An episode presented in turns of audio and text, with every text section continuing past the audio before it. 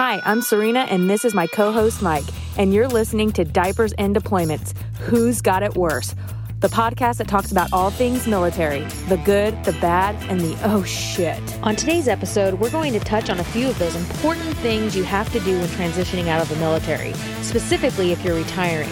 Then we will talk to a retired Coast Guard member and hear how his journey panned out after 20 plus years of service. This podcast is supported by SkillMill Corporation, helping veterans transition to the civilian workspace. All right, Serena, you know, I always have to ask you how your week's going. Oh, this week is starting off a little hectic because the clock is ticking to TikTok. moving. Yeah, TikTok Mayflower was here this morning. They weren't actually here in my house, but it was a virtual weird walkthrough on my phone with somebody from Mayflower because of COVID. They're not allowed to come into the houses. I have a mountain of boxes packed because we have to bring our essentials home. Right. Our stuff is going into non-temporary storage because we don't have a house yet. When we moved, those orange stickers or blue stickers, every time you move, they use different stickers. I still find stickers on some of my stuff, which means I yeah. probably don't need it since I moved a, a long, long time ago. It's funny you say that because today on the phone, the mover said, Hey, if there's visible stickers, please try to remove them off your items. And I was like, some of my stuff has like three different stickers from three different I've seen ideas where people like put all the stickers in a clear ornament and that they can hang on their Christmas tree every year. So maybe I'll do that this time. I'll collect them all and then we can display them because hopefully, God willing, this is our last move. Well, I paid my kids one time that I said every sticker you find and you take off, I paid them either 10 cents or a quarter per sticker. That works good. Dang, a quarter? I would have well, done that. I, I, don't remember how much it was now, but it cost a little bit because there's a lot of stickers. yeah. Oh my gosh. Every little thing. There's no two ways about it. Moving sucks. Yeah. I mean, we're like trying to decide, you know, all these things. Obviously, my husband's going through the job search process and he's got his application out and it looks like at least for one place so far it's gone past the robot phase oh good. Good. Yeah. So he got an email from one company saying your application and resume has reached a human so oh, you're good. beyond the next step.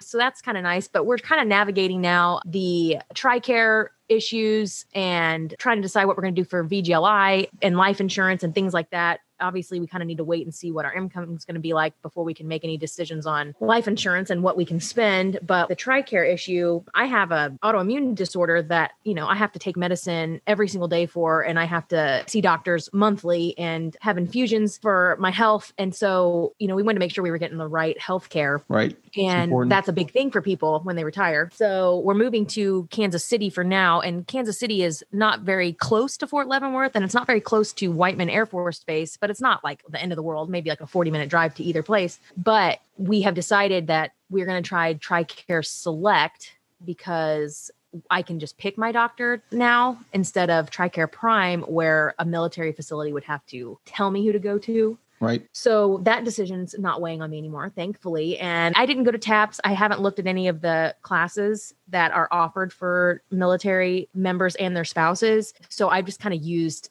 Facebook groups, which I know is funny oh, and God. not. Now wait a minute, Serena. Now you you of all people should be going to these classes, but I say that, but then again, you were the ombudsman, so you probably know most of the information.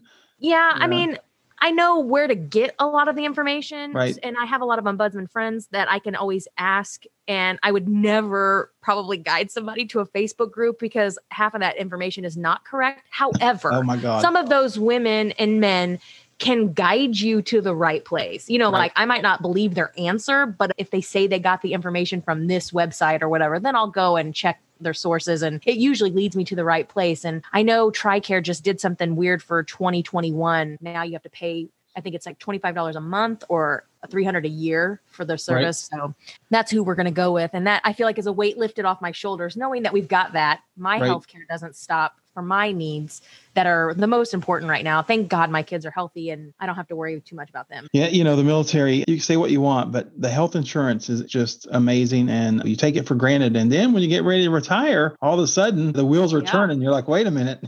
yeah. And that was kind of a thing for us. We had a conversation one night, my husband and I, a serious one, because he was saying, you know, you're sick and I just feel really bad. And we have this great medical care for you right now with the military. And I would hate for that to go away and cost us a fortune for your health when I retire. And then I had to do some research and I said, because you're retiring, we still get all this great health care. And I could tell he was relieved because he does love me, in fact. Whoa. he, yeah, he was like concerned. And I that made me mm. feel bad for him that he would feel like he had to do something that he didn't want to do anymore because of me and my health. But it's worked out. And thank God those 20 years of service are paying off for us in this aspect, which a lot of people don't have and insurance is a thing to be discussed not on this podcast right now so well we will get to some of that though you know we're going to bring on our next guest we're going to bring on tony he was in the coast guard and he transitioned out and you know normally we we try to format this show serena you know and we do a lot in the beginning and then have a small interview but this this is about a 20 minute interview but i think it's important to air the whole interview because mm-hmm. I think he put out a lot of good information. Then after we get a chance to listen to it, me and you can talk about the interview. How's that sound? Sounds great. All right. Welcome to our podcast. Today we're going to talk to Tony. He's a good friend of mine. Uh, Serena just met him, I don't know, about three minutes ago. Tony's uh, retired from the Coast Guard. So I'm going to start off by just letting him tell you a little bit about himself and about his transition. Hey, everybody. Uh, this is Tony. I spent about a little over 21 years active duty in the Coast Guard, enlisted, retired in 2017 as a chief boatswain mate. Throughout my career, I've been in many different places. You know, the Coast Guard is a much smaller outfit than the rest. However, I did move around the entire Gulf of Mexico coastline all the way up to areas pushing Maryland and the Eastern Shore. Did several different kinds of jobs which is a really interesting component of the Coast Guard. I dabbled in my younger years in the law enforcement realm, and then when I got tired of carrying a gun and a bulletproof armor, I went ahead and migrated into the section of the Coast Guard where we service the aids to navigation for all the entrance channels to major ports of interest. I've had quite the experience of doing multiple different missions. I'm happy to say that there isn't one thing that I regret about it. Uh, it was an extremely rewarding career and a very culturizing career. Uh, my last tour, I was the XO of a small 175 foot buoy tender uh, out of Mobile, Alabama. Crew size was like 23 people, not a very large crew. The ship wow. was fully automated. The other interesting aspect is in the Coast Guard getting more opportunities for command level positions than most of the other services. That's why I wanted to bring that out right in the beginning. I mean, you retired from the Coast Guard 21 years, but you had a lot of responsibility there on your last tour. Without a doubt. If anybody knows anything about XOs, uh, they're handling the budget, they're handling medical, training, supply, anything and everything associated with a military unit. In the submarine force, RXOs are officers. Some of them can't handle even one of those things. But anyway, it's a different story. All right. We're going to talk about a lot of things on diapers and deployments, but we're going to talk a little bit about transition and your transition specifically. And like I tell people, there's a ton of podcasts and transition and books, and you know they're all written by officers, and they talk about how easy it was. Right? It's not always like that for the guys who are actually doing the work. I'd like to ask if you had just three things you know you wished you had known prior to transitioning out of the Coast Guard. What would they be? I would have to say definitely right off the top, the VA claims process. I mean, the week long class that I took at NAS Pensacola, it was an informative class. It just wasn't a large segment of time on VA claims and the process and things that you need to know. I mean, they gave you the base fundamentals of how to calculate your percentages and things of that nature, but that was it. There was no other real information step by step. This is how this works. These are the things that are important for you to know. I also want to kind of say, hopefully without anybody popping fire my way, how to be honest with the VA claims process. The other thing I would say is medical, the insurance part. There was zero conversation about migrating from TRICARE Prime. I, I still have TRICARE Prime now. And it's really just simply because, as I found out after the fact, that I still had some children that were in school and it was more beneficial to use Prime having children in school versus going to TRICARE Standard or TRICARE for Life it would have been nice if some sort of representative from TRICARE would have been there. And then I'd say probably the third thing would have been life insurance. Same deal. You know, you go from your SGLI and then they go into VGLI and you have like a year or whatever it is to right. take that insurance on. But there was just no knowledge.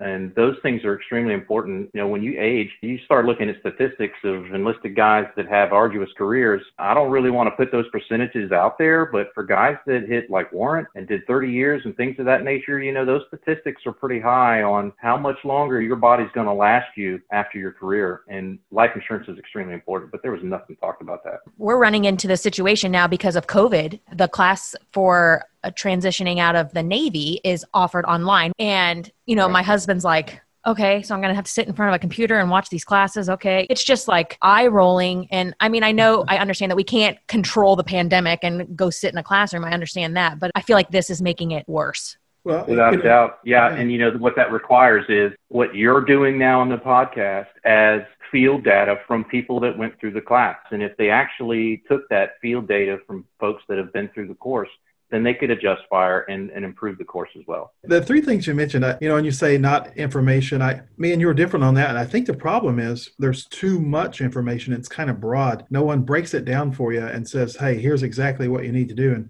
the reasons why you should pick life insurance versus SGLI. And I can only talk from personal experience and my opinion about life insurance. And and someone gave me a little tip before I got out. They said, hey, get some term insurance it's a lot cheaper when you're younger before you start telling the VA all your problems. So you're young mm-hmm. and healthy and you get that term and you know it ends when you're 65 or 70 because for me life insurance is not about making your kids rich. It's just enough to bury you and you should have more life insurance when you're young than when you're old. But that was a big one. And the medical insurance, man, TRICARE Prime, TRICARE's like we're going to have to do a show on each one of those. And the same with VA claims because I say the VA claim system is a game. Your job is to make sure that you have everything documented and they'll tell you how to document it. But their job is to give you the least amount of money they can. And I hate it. Right. I hate the way it's set up, and I hate the way that no one understands.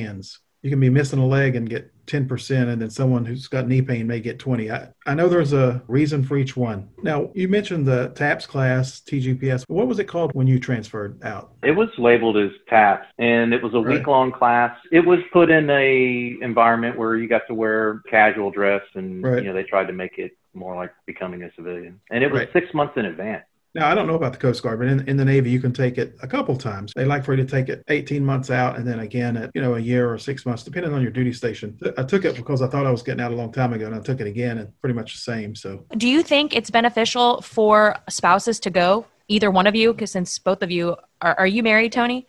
Uh, I am now, but I wasn't at retirement. And hell okay. yes, they did invite spouses, which I saw maybe a couple of people take advantage of. And had I been married, I without a doubt, because I'm not going to remember that crap. I'm a guy.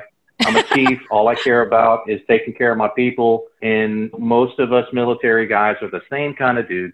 We don't go to medical because we got a snotty nose. Unfortunately, with the game that Mike brought up, you have to have all of this stuff documented. And if it's not documented, it's just not going to happen for you with a VA claims process. So by all means, I would say 100%. If you can bring your spouse, bring your spouse because she will retain the information. She will take notes and she will point and shoot when you need to go do something. I'm Period. so glad that you are the one saying that because that's how I feel deep in my soul that I need to be the one hearing all this information because I'm not the service member, but I feel like I am retiring as well. And so I have these mental checklists in my brain of what I think we should be doing as a couple. You know, he's got his own issues with work that he's dealing with. And then also, he's trying to finish his degree within the last six months that we have.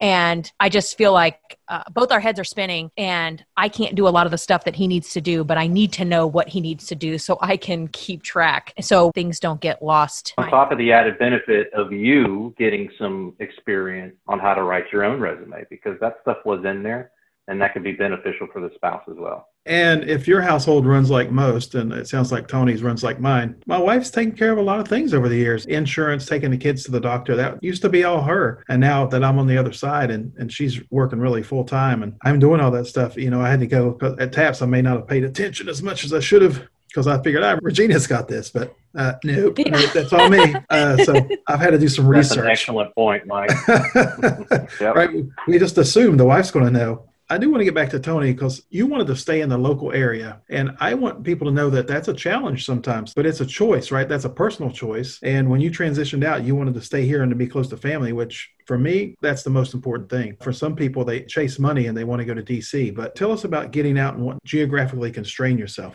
For me, it was about my situation at retirement was divorce and I could have stayed in and put on the star above my anchor and taken another job, but it wouldn't have been anywhere near here. And right. the whole point of me retiring was I wanted to be around my kids. I want to see them finish school. I didn't want to be in that predicament of being away because I had already done that in the past and was doing that my entire career. I wasn't home a lot. The part about staying geographic, staying local, it does constrain you tremendously because, you know, a lot of us are like, oh man, I need to get on USA jobs and I'm going to find me a good civil service job. That's like the dream of over 50% of people, military that retires. Well, when you constrain yourself to a geographic location, unless you're willing to commute and drive an hour and a half to two hours every morning to go to work, you really reduce your potential. So it's really all about is your family the adventurous family and you guys are still down with moving all over the place? Then you're golden because USA Jobs is absolutely chuck full of a plethora of different job types all over the country and you can move wherever you want to go. But staying local, you kind of reduce the pool of available jobs that might match at least partially to some sort of experience that you have. Right. And, and if you're lucky enough for us, we're in a kind of a military town, uh, you know, Pensacola over there, and Mobile's got some government jobs, you know, Foley, not so much, but there's a lot of places in middle America that they don't know anything about the military. And, and these young people want to go back home you know, like you said, they think they're going to walk into this great job. And again, that's a whole nother show. Yeah. I mean, I feel like my husband and I have been we're like institutionalized with the notion that he's got this great job in the Navy and he's getting set up so well for when he gets out and he's going to have civilian jobs thrown at his feet because he's so worthy. And I feel like that is a total thing of the past and no one gives a crap. And when you get out, it's like every man for himself. And it doesn't matter that you just spent 20 years in the Navy doing whatever job. Like, get in line like everybody else trying to find a job we had a hard time when my husband was trying to decide whether he should finish his degree or not. I was all for it because I said, hey, man, you've done 20 years of service. They're giving you an education on their dime. Do it.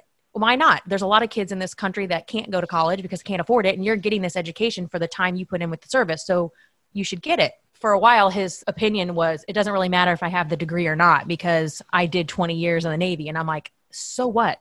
Right. You know, like, so that I feel like is a huge hurdle to jump. Tony, when you did transition out, what about your kids? How much different was it for your children? My kids, they actually showed some emotion uh, for me on my behalf, which was really heartwarming, you know, but they at the same time were you know, we went through at least a month of, oh, that's right, you're home, so you can go to my ball game, or Aww. you know, whatever. So there was a lot of excitement when it came to that. Obviously, with my particular situation, you know, I got to see them a lot more often now that I was retired and home every day versus the schedule that I had while I was active duty on the ship and taking off a week or two a month. There was really a complete pile of excitement. I don't think that they had any weird feelings about not moving anymore because the fact that they did move from place to place and had to make new friends and culturize themselves with a new local area, I think was an extreme benefit to them and their social capabilities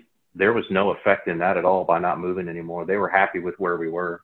So, how long did you have in between your Coast Guard career and then your new civilian career? I did like a lot of folks do, probably near their last year uh, you know, because you can only carry over so many days, and, and most of us try to stack up as much as we can. Mm-hmm. Uh, it was a little bit harder for me because I was in a command position and I couldn't leave my XO seat until I was properly relieved. I couldn't do the whole like 90 day thing like a lot of folks try to do. I was able to do 60. So I had 60 days of terminal leave, which to me was the perfect amount. Most of us dream about, I'm retired and I'm going to go play golf every day for the first couple months and then I'm going to worry about getting a job. Well, I don't think so, pal, because most of us have the same concern. I know my paycheck's going to end. What am I going to do? And you got to start job hunting sooner than later. Well, I was fortunate enough. I did a couple of large interviews with General Dynamics, some really big companies over there at Austal. They didn't pan out. They were like, "Oh, you're second in line." Well, it's because they hired from within. I said, "You know what?" I looked at my financial situation. I said, "Man, I think I'm just going to go do something different." So I was able to locate a job blocks from my house, doing something entirely different than I'd ever done before you know, I started drawing a paycheck from that while I was still earning my active duty salary. So I really didn't have a whole lot of downtime. Maybe I took two or three weeks that sounds like a reasonable amount of time. So, are you still working at your first post military job? No, I actually have bounced through four or five. We can go straight down a rabbit hole if I start talking about the psychological part of retiring from the military. That was a lot of it. Fortunately, I had that little cushion of a retirement check that mm-hmm. I could afford a week or two in between paychecks switching jobs. But now I actually did find a second career to say it properly. Yeah. I didn't want just another another job, and I'm currently working for the uh, Army Corps of Engineers. I am a, uh, an instructor for their program that teaches our construction guys in the Army how to go over to a place like Iraq and build a forward operating base or a base camp. I'm getting a lot of thrill out of still feeling like I'm a part of making a difference with our military. Well, you know, I, I got to tell you, Tony, that's that's actually normal, right? Depending on what stat you read, uh, the first 18 months you're going to go through three to four jobs because you don't get that dream job first, or like you said, there is a psychological effect when you get out, and, and we will talk about that on a, on another episode. I'm like you, we could talk about that one all day.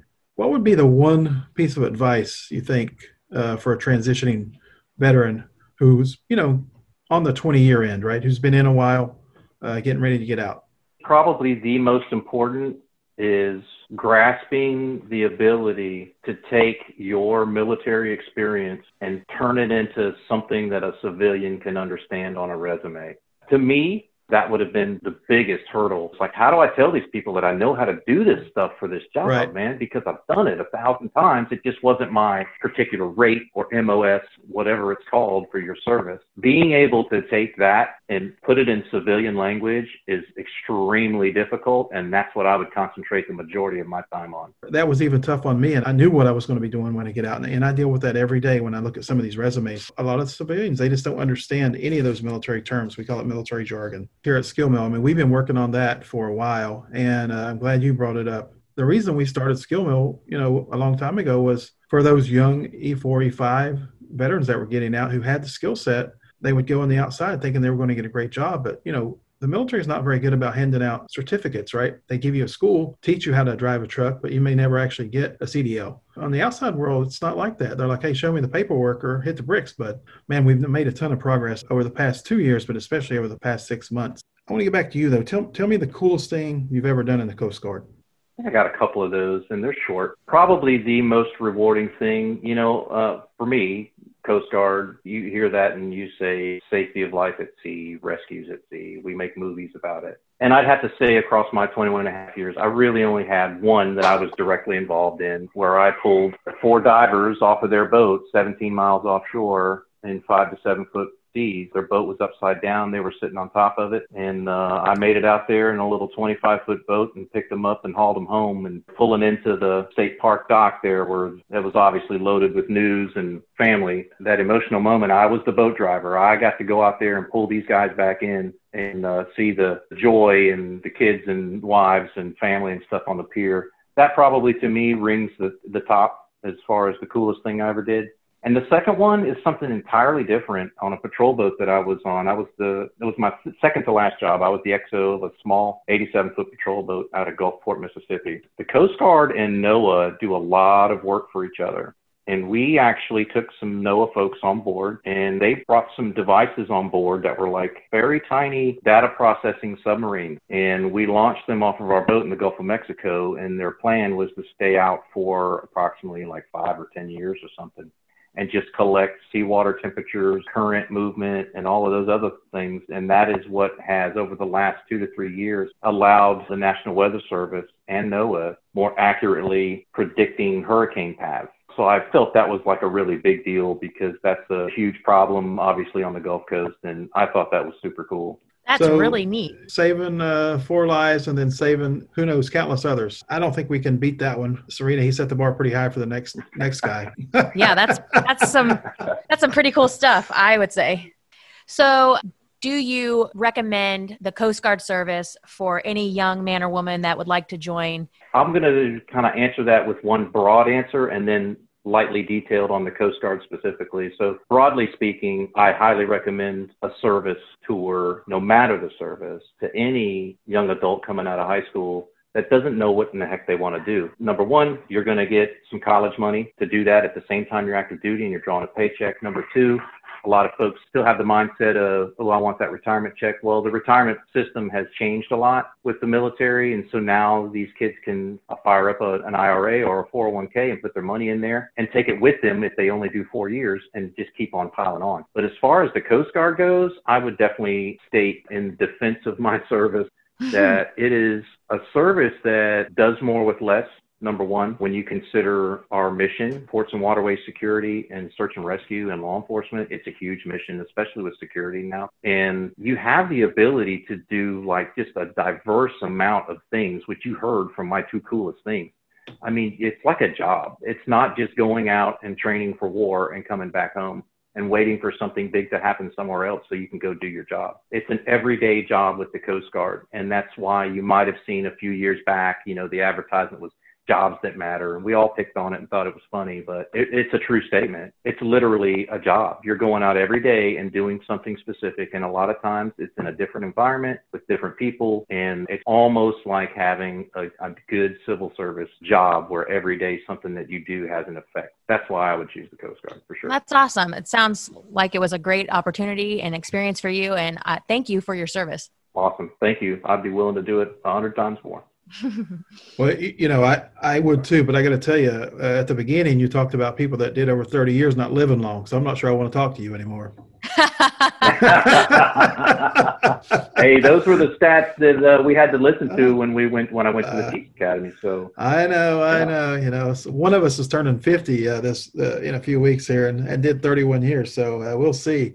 I do appreciate you coming on. It's been a great, great interview, and uh, I appreciate your time. And like Serena said, thank you for your service. Thank you for everything you've done for this country. I appreciate it. And I'm sure the listeners appreciate it. So thanks, Tony. No sweat, Mike. All right, Serena. So any points he made that you're feeling right now? Well, absolutely. I mean, in his opinion, the three major issues that he needed help with were TRICARE and the VGLI and VA claims. And, you know, I can help Brandon as much as I can with the VGLI and TRICARE, but when it comes to the VA stuff, I really can't do any of that. It's not me or my body. So you, oh. What say you, Mike?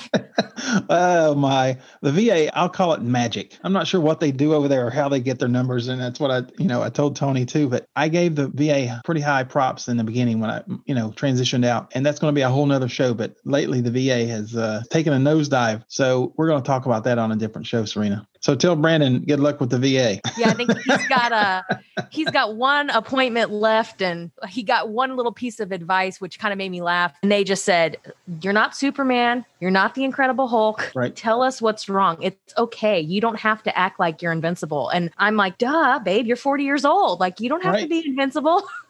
yeah, I'll give him some advice, but not on the air. So tell him to call me. Okay. All right, Serena. So you know I'm going to ask you what you're drinking, but before I do that, I just want the listeners to know something. No one's paying us to drink any of this. All right, we sponsor the show. Uh, this is ours. So when you hear us talking about these products, uh, know that it's just me and Serena telling you what but we like. But if anybody wants to sponsor us, let us know. Oh yeah, that's true. We'll take uh, and we like bourbon and Serena likes wine. So we're looking for your sponsors. But anyway, hey Serena, what what about you this week? What'd you try? Fun fun fact we bought a drinkworks machine which is made by keurig and it is an alcohol pod drink machine. No way yes way it is so cool you put alcohol and pods in there and it mixes everything up for you? You buy the pods by Keurig. Actually, it's called Drinkworks. Once again, not sponsored. Would love to be sponsored. And you put these little drink pods. They look like the coffee pods, but they're bigger and they're just filled with alcohol and whatever flavor. And there's a, hundreds of flavors to choose from. Oh, God. And you just put it in this little machine and it makes you either a carbonated drink or a cold drink. We haven't seen any that are warm yet. So Brandon's been drinking like we got some old fashioned pods and Ooh. I got some margarita pods and I got some uh, white Russian pods. pods yeah. Oh my gosh. That's so cool. And it's so fun. And it's good because the problem we were having is he likes bourbons and brown drinks, and I like vodkas and gins and clear tequila. So right. we were having all these alcohols uh, sitting in the house, bottles, and then we have to move, and then you can't take them with you. And so we thought this would be such a cool thing. And happy birthday to both of us. And we got one, and it's so fun. Happy birthday. And I don't know how much it cost. I'll ask you later, but sounds expensive. Uh, don't let my wife know that you got one. Okay. well, what are you drinking? You know, I, I, stayed away from beer this week. I was like, you know, I go on this bourbon kick. It was a Woodford Reserve week for me. Um, oh, the yeah. old go to. I mean, it's just good, right? Do you like the rye version or just the regular? I do like the rye version as well. You know, you said old fashioned. I've just never been one to mix my bourbon with anything but ice. You know, back when I was younger, of course, you know, you put some Coke in there. You know, that's got me curious now. That Keurig thing. Oh yeah. Yeah. So you're gonna have to call me off air, and I'll have to show you how it works. It's so cool. it's fun. We'll we'll have to talk about it again and let our listeners know how it works too. So, yeah, all right. Well, hopefully, you know, Serena, don't buy too many pods this week. Okay. Thanks for listening to this episode of Diapers and Deployments brought to you by SkillMill. Go to skillmill.com to check out our blog and create an account. You can also find us on social media. Let us help you find your next career. Don't forget that's skill with two L's and mill with one. Until next time.